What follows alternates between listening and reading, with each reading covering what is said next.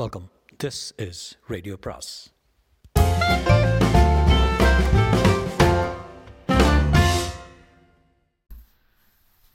பொன்னியின் செல்வன் அத்தியாயம் நாற்பத்தி இரண்டு. மலையமான் துயரம்.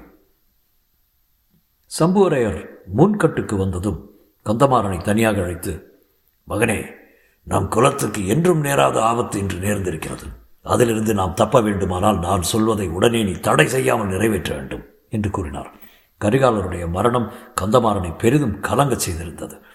தான் வந்தியத்தேவனை கொல்ல நினைத்தது எவ்வளவு பெரிய தவறு என்பதையும் அவன் உணர்ந்திருந்தான்.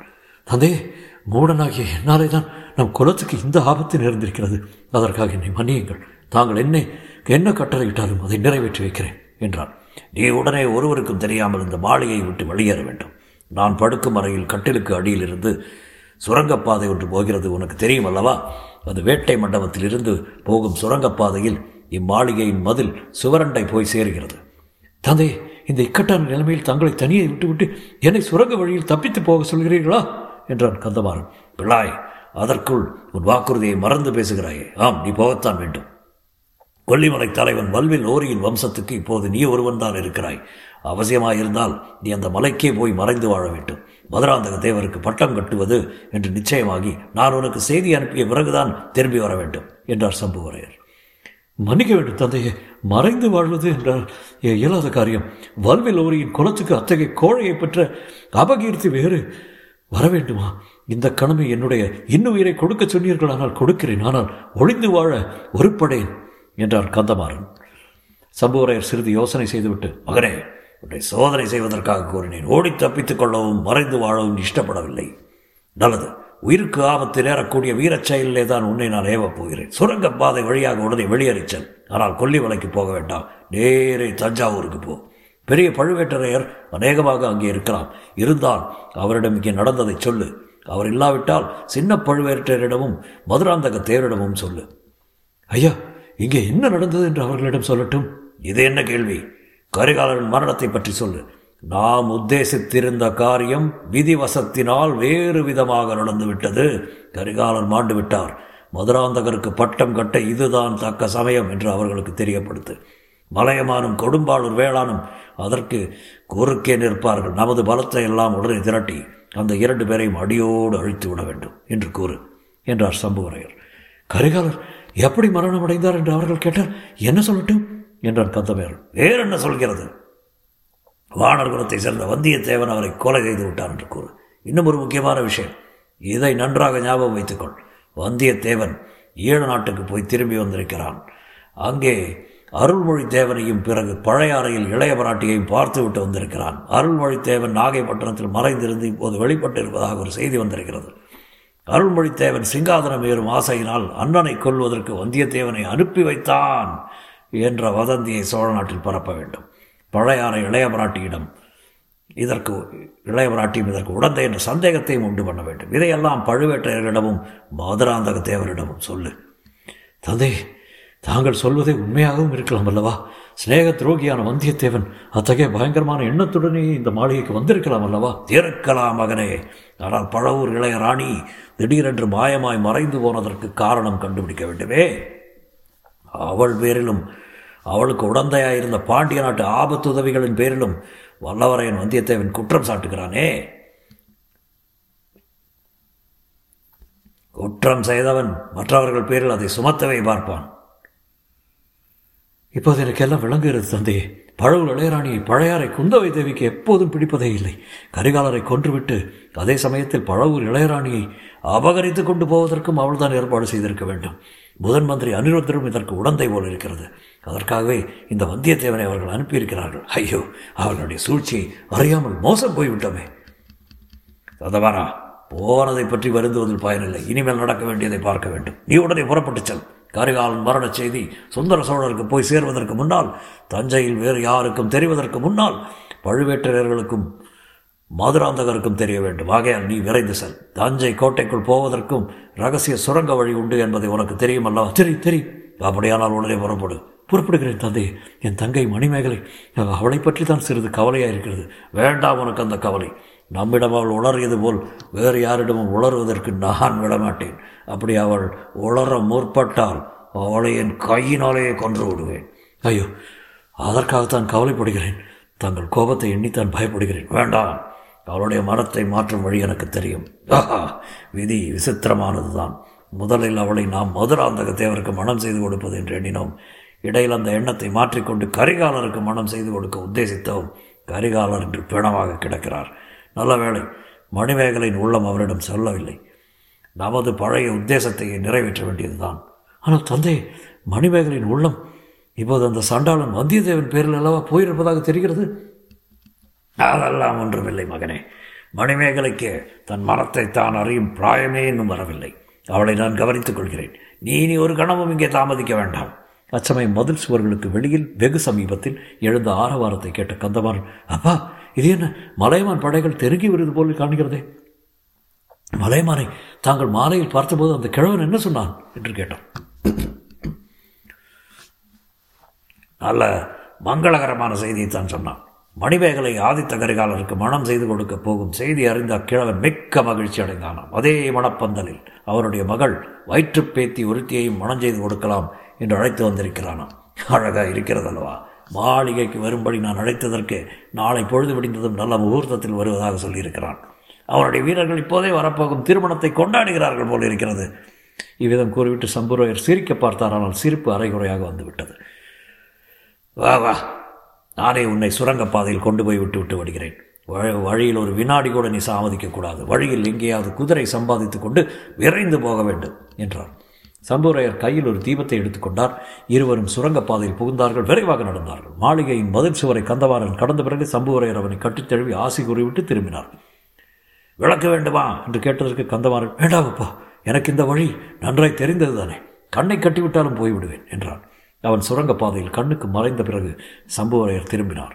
வழியில் வேட்டை மண்டபத்துக்குள் புகுந்தார். அடுத்த அறையில் ஏதாவது சத்தம் கேட்கிறதா என்று காது எடுத்து கேட்டார். ஒன்றும் கேட்கவில்லை. சில கணம் நேரம் சில கண நேரம் தயங்கி நின்றார். பிறகு ஒரு முடிவான தீர்மானத்துக்கு வந்தார் போல பெருமிச்சு விட்டார். விளக்கை நன்றாக தூண்டி வைக்க வேண்டிய இடத்தில் வைத்துவிட்டு விரைந்து திரும்பிச் சென்றார். திரும்ப சம்புவரையர் முன்கட்டுக்கு சென்றதும் அந்த புறத்து பெண்களை எல்லாம் ஒன்று சேர்த்தார். அவர்கள் எல்லோரும் ஏற்கனவே கலங்கி போயிருந்தார்கள்.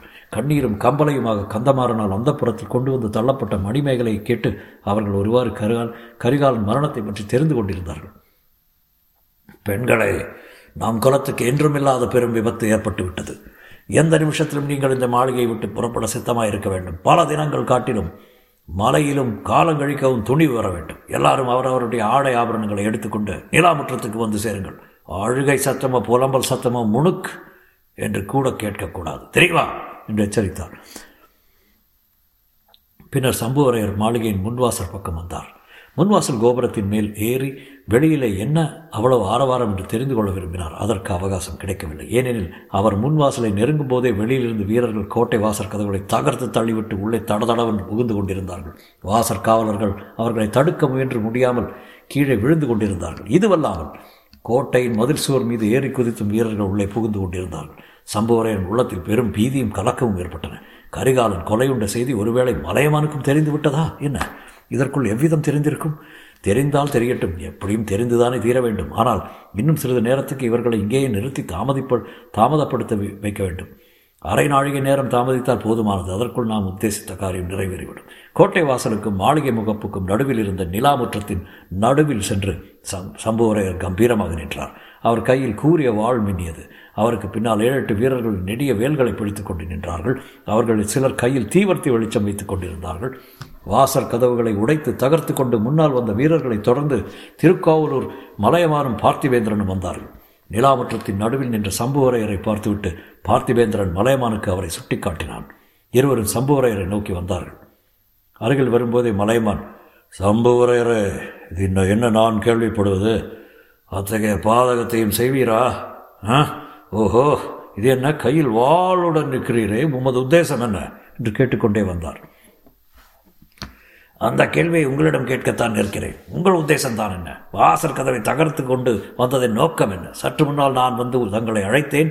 நாளைக்கு நல்ல வேளை பார்த்து கொண்டு வருவதாக சொன்னீர்கள். சம்புவரையரே, நல்ல வேளை இப்போது வந்துவிட்டது. அதனாலே தான் வந்தேன். ஆதித்த கரிகாலன் இங்கே, வீரபாண்டியன் தலை கொண்ட வீராதி வீரன் இங்கே, சேவூர் போர்க்களத்தின் வெற்றி வீரன் இங்கே, என் பேரன் இங்கே என்று மலையமான் கேட்டார். என்னை கேட்டால் எனக்கு என்ன தெரியும்? இளவரசருக்கு இஷ்டப்பட்ட இடத்தில் அவர் இருப்பார். அந்த முரட்டு பிள்ளையிடம் நான் எவ்வித பேச்சுவார்த்தையை வைத்துக் கொள்வதில்லை என்று முன்னமே தங்களிடம் சொன்னேனே, பார்த்திவேந்திரனுக்கும் அது தெரிந்த செய்திதான். அவளே சம்புவரையா, இவ்வாறு வீண் சாக்கு போக்கு சொல்லி ஏமாற்ற பார்க்காதே. ஆதித்த கரிகாலனை உடனே கொண்டு வந்து எங்களிடம் ஒப்படைத்து விடு. இல்லாவிட்டால் உன்னுடைய இந்த கோட்டை, கொத்தளம், மாளிகை எல்லாவற்றையும் இடித்து தகர்த்து மண்ணோடு மண்ணாக்கி விடுவேன் என்று திருக்கோவலூர் மலையமான் கர்ஜித்தார். பார்த்திவேந்திரா, இந்த கிழவன் என்ன பிதற்றுகிறான்?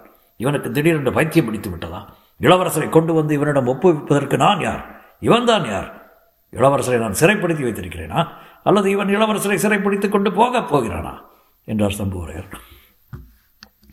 பார்த்திபேந்திரன் சிறிது சாந்தமான குரல், சம்புவரையரே, பதற வேண்டாம். கிழவருக்கு கோபம் வர காரணம் இருக்கிறது. இதோ இந்த ஓலையை பாருங்கள், தாங்களே தெரிந்து கொள்வீர்கள் என்று கூறி சம்புவரையர் கையில் கொடுத்தான். அவர் அதை பின்னால் பிடிக்கப்பட்ட தீவர்த்தியின் வெளிச்சத்தில் நன்றாக உற்று பார்த்தார். இளவரசர் ஆதித்த கரிகாலன் உயிருக்கு ஆபத்து, உடனே படைகளுடன் வந்து காப்பாற்றவும் என்று அந்த ஓலையில் எழுதியிருந்தது. அதை படிக்கும்போதே சம்புவரையர் முகமெல்லாம் உயர்த்தது. முன்னர் கரிகாலனுடைய சடலத்தை கண்டதும் அவருடைய உடல் நடுங்கியது போல இப்போதும் ஆடி நடுங்கியது. இது என்ன சூழ்ச்சி? இது என்ன சதி? யார் இப்படி ஓலை எழுதியிருக்க முடியும் என்று தடுமாறினார். ஓலை யார் எழுதினால் என்ன? ஆதித்த கரிகாலரை உடனே இடம் அழைத்து வா, அல்லது அவர் இருக்கும் இடத்துக்கு எங்களை அழைத்து போ. இல்லாவிடலின் வீரர்களை விட்டு தேடச் சொல்லட்டு வா என்று கேட்டார் மலையமான். ஆகட்டும் ஐயா, கரிகாலர் இருக்கும் இடத்துக்கு உங்களை அழைத்து போகிறேன். பார்த்திவேந்திரா, உனக்கு அந்த இடம் தெரியும். பழையூர் இளையராணியின் அந்த புறத்துக்கு போயிருக்கிறார் என்று சற்று முன் அறிந்தேன். அங்கே இவரை நீ அழைத்து போ என்றார் சம்புவரையர். பார்த்திவேந்திரன், ஆம் தாத்தா, வாருங்கள், நானே உங்களை அழைத்து போகிறேன் என்றான்.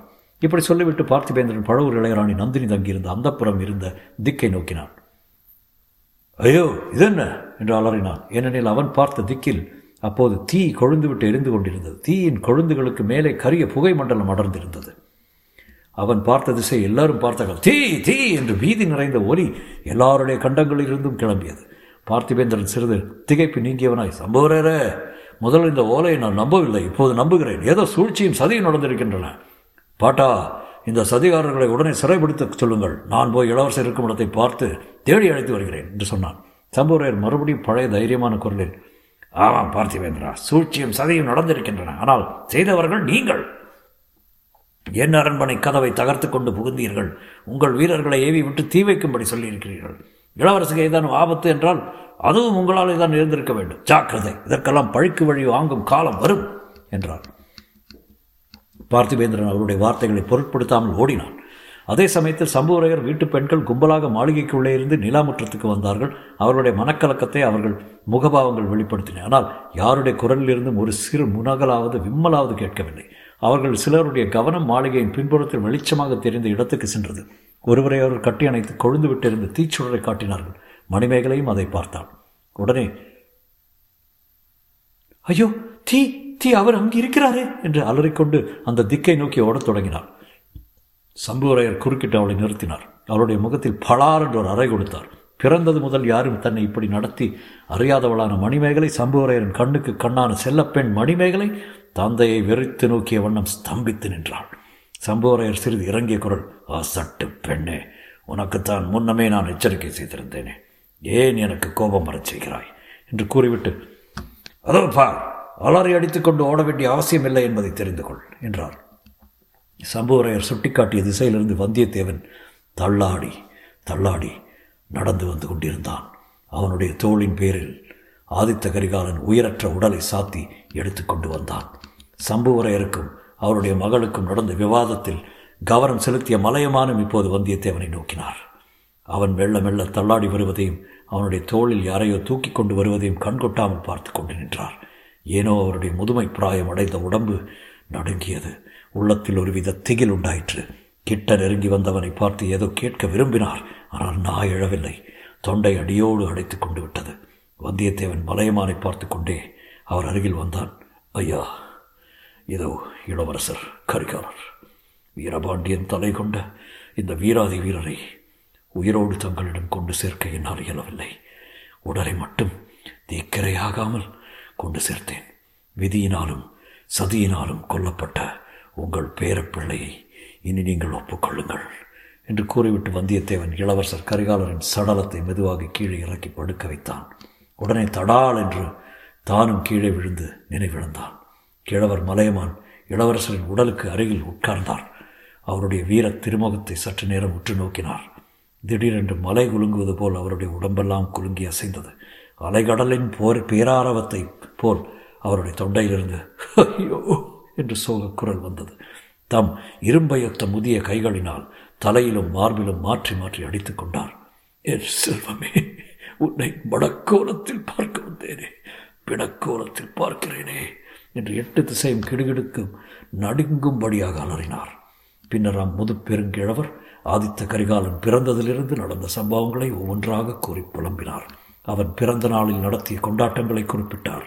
அவன் குழந்தையாயிருந்தபோது தமது மடியிலும் கரங்களிலும் தோள்களிலும் கொஞ்சி விளையாடியதை சொல்லி அழுதார்.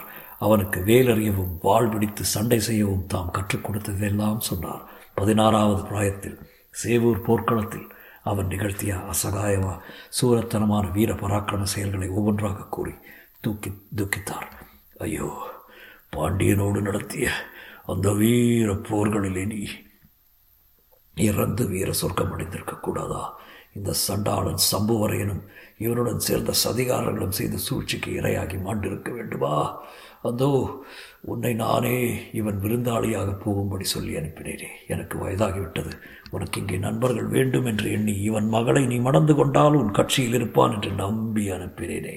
சம்புவரையன் மாளிகைக்கு அனுப்புவதாக எண்ணிக்கொண்டு யமனுடைய மாளிகைக்கு விருந்தாளியாக அனுப்பிவிட்டேனே.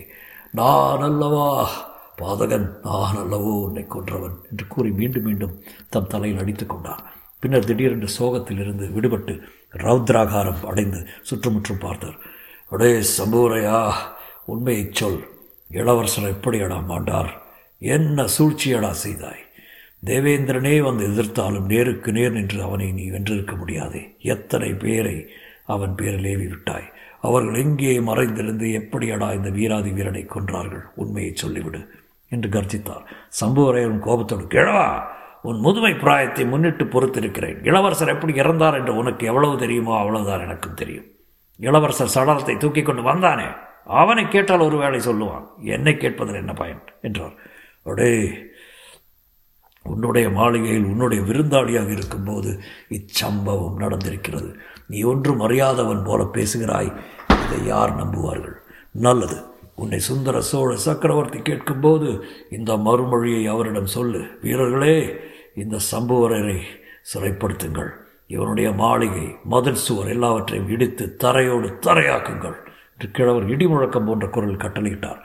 அப்போதுதான் திரும்பி வந்திருந்த பார்த்திவேந்திரன் மலையமானை பார்த்து, ஐயா, இந்த மாளிகையை அழிக்கும் பொறுப்பு நமக்கு கிடையாது. அக்னி பகவான் அந்த வேலையை மேற்கொண்டு விட்டார், அதோ பாருங்கள் என்றான். மலையமான் பார்த்தார். அந்த பெரிய மாளிகையில் ஒரு மூலையில் சற்று முன் காணப்பட்ட தீ வெகு சீக்கிரமாக பரவி வருவதைக் கண்டார்.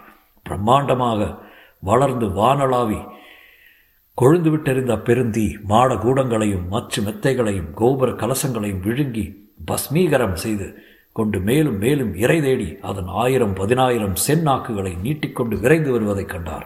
அந்த கோர பயங்கரமான காட்சியை பார்த்த வண்ணமாக திருக்கோவலூர் வீரர்கள் பிரமித்து நிற்பதையும் கண்டார். சரி சரி, அக்னி பகவான் நமது வேலையை ஏற்றுக்கொண்டு விட்டார். நல்லது பார்த்திவேந்திரா, உடனே புறப்படுவோம். மூன்று உலகமாளும் சுந்தர சோழ சக்கரவர்த்தி தமது மூத்த மகனை பார்க்க வேண்டும் என்று மூன்று வருஷமாக சொல்லி அனுப்பி கொண்டிருந்தார். என் மகள் வானமாதேவி இளவரசனை அழைத்து வரும்படி எனக்கு சிபாரிசு மேல் சிபாரிசு அனுப்பி கொண்டிருந்தால், உயிரற்ற இளவரசரின் சடலத்தையாவது அவர்கள் கடைசி முறை பார்க்கட்டும். இந்த வீராதி வீரனுடைய உடலை சண்டாள சம்புவரையனுடைய மாளிகையை விழுங்கிய அக்னிக்கு நாம் இரையாக்க வேண்டாம். தஞ்சாவூருக்கு எடுத்து செல்வோம். சக்கரவர்த்தியின் சன்னிதானத்தில் கொண்டு போய் போடுவோம். உயிர்களை இழந்த திருமுகத்தையாவது பெற்ற தாயும் தகப்பனாரும் பார்த்து புலம்பட்டும். இளவரசனை கொண்ட சண்டாள பாதகர்களுக்கு தக்க தண்டனை சக்கரவர்த்தியை விதிக்கட்டும் என்றார் மலையமான். தொடரும்.